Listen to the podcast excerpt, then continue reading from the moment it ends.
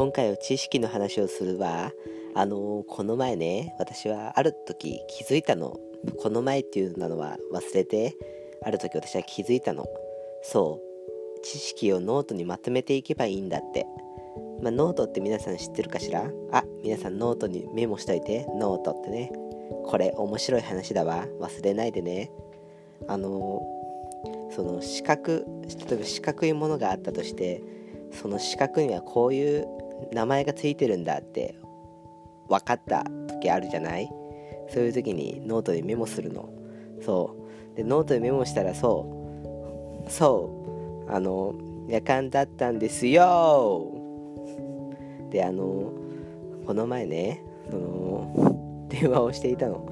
そしたらその私メリーさんあのあなたの玄関の前にいるわって言われたの。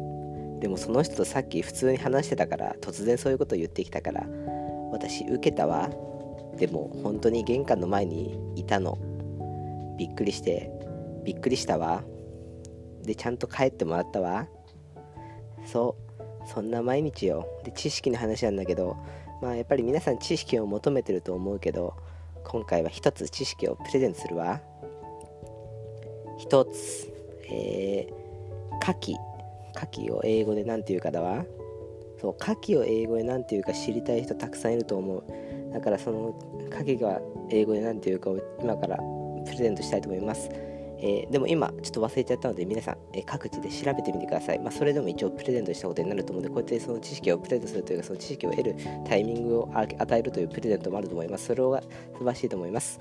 はい、えー、そんな感じだわ。私はまあエリザベスって言うんだけどそのザベスは英語でそのザベスっていう意味なんだけどその、ま、焼酎とかって意味があるのよ。でエリがえー、キリン。だからキリン焼酎って意味なんだけどそのキリン焼酎っていうのはこれはちょっとあの商品名そのあるその企業が出してる商品名だからあまりこれは言わない方がいいの。もしかしたら放送ではモザイクモザイクというかその規制音ピーっていうのが入ってるかもしれないけどそういう時は、えっと、落ち着いて落ち着いてピーってあの今えじゃ言います、えキリン焼酎えこれで大丈夫だわ。エリザベスはキリン焼酎。はい、これでもう P が入ってても大丈夫。でもそこにミリが入ってるかもしれないから、もう一回言わえキリン焼酎。